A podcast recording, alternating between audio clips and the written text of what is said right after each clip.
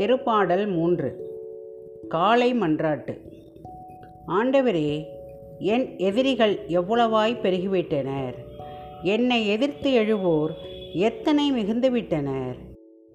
கடவுள் அவனை விடுவிக்க மாட்டார் என்று என்னை குறித்து சொல்வோர் பலர். ஆயினும் ஆண்டவரே நீரே என்னை காக்கும் கேடயம். நீரே என் மாட்சி. என்னை தலைநிமிரச் செய்பவரும் நீரே. நான் உரத்த குரலில் ஆண்டவரிடம் மன்றாடுகிறேன்.